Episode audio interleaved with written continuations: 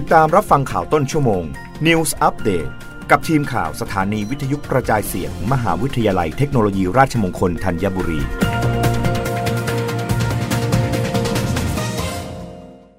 รับฟังข่าวต้นชั่วโมงโดยทีมข่าววิทยุราชมงคลธัญบุรีค่ะครมอนุมัติมาตรการป้องกันและแก้ไขปัญหาผู้สูงอายุที่ได้รับเบี้ยอย่างชีพ ที่มีความซ้ำซ้อนกับสวัสดิการอื่น พร้อมคืนเบี้ยอย่างชีพให้กับผู้สูงอายุจำนวน 28,345 ราย วงเงิน 245 ล้านบาท นายอนุชาบุรพชัยเสียรองเลขาธิการนายกรัฐมนตรีฝ่ายการเมือง ปฏิบัติหน้าที่โฆษกประจำสำนักนายกรัฐมนตรีแถลงมติคณะรัฐมนตรีอนุมัติในหลักการ การคืนเบี้ยอยังชีพให้กับผู้สูงอายุ ที่ได้นำเงินมาคืนทางราชการแล้วจำนวน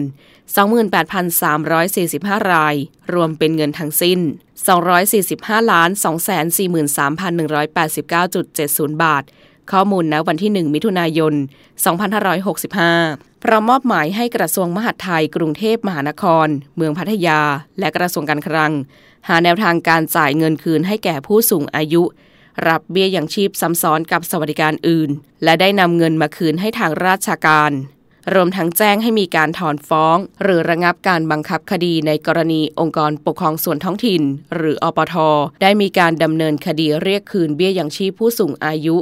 โดยให้ดำเนินการให้แล้วเสร็จภายในระยะเวลาหนึ่งเดือน นับตั้งแต่วันที่คณะรัฐมนตรีมีมติ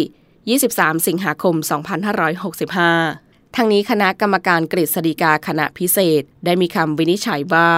เงื่อนไขที่กำหนดว่าผู้สูงอายุที่จะได้รับเบี้ยอย่างชีพ ต้องไม่เป็นผู้รับสวัสดิการ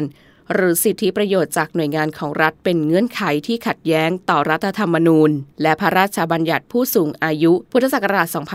2546 และการจ่ายเงินเบี้ยอย่างชีพให้แก่ผู้สูงอายุที่ไม่สอดคล้อง กับเงื่อนไขดังกล่าว จึงเป็นการจ่ายเงินให้โดยชอบ ในกรณีที่ผู้สูงอายุนำเงินมาคืนราชการ หน่วยงานที่รับไว้ มีหน้าที่ต้องจ่ายเงินคืนให้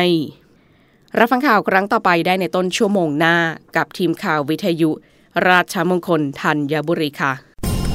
รับฟังข่าวต้นชั่วโมง News อัปเดตครั้งต่อไป กับทีมข่าวสถานีวิทยุกระจายเสียง มหาวิทยาลัยเทคโนโลยีราชมงคลธัญบุรี